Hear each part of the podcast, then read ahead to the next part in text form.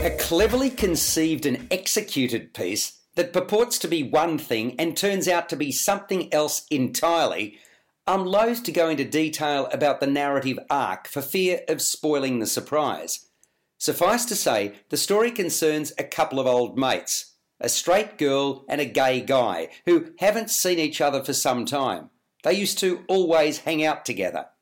They meet up again at one of their old haunts, and they chew the fat like they used to. They both talk dirty. He, in particular, is often outrageous, out to shock. He wears a bright pink suit over a black singlet. She, dressed in a sparkly black short dress, has gone through a series of relationships, but none of them has stuck.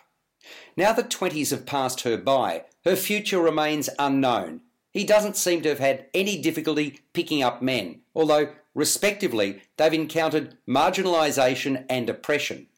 They talk a lot of nonsense, but they get each other and know what makes each other tick. They drink together, dance together, and play games. But then the mood shifts and the painful truth outs. Along with the fruity language, the performances are strong and confident, which a production like this needs to succeed. Leah Philly and Harry Thompson, who also co wrote Mullygrubs, carry off their characterisations with aplomb.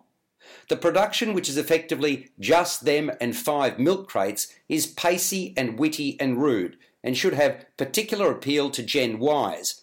Mind you, the essence of it is universal.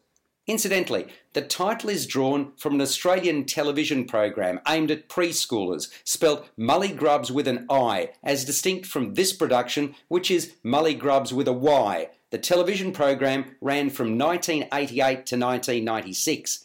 A line in this piece refers to, quote, empty shells mullygrubbing about the place, end of quote.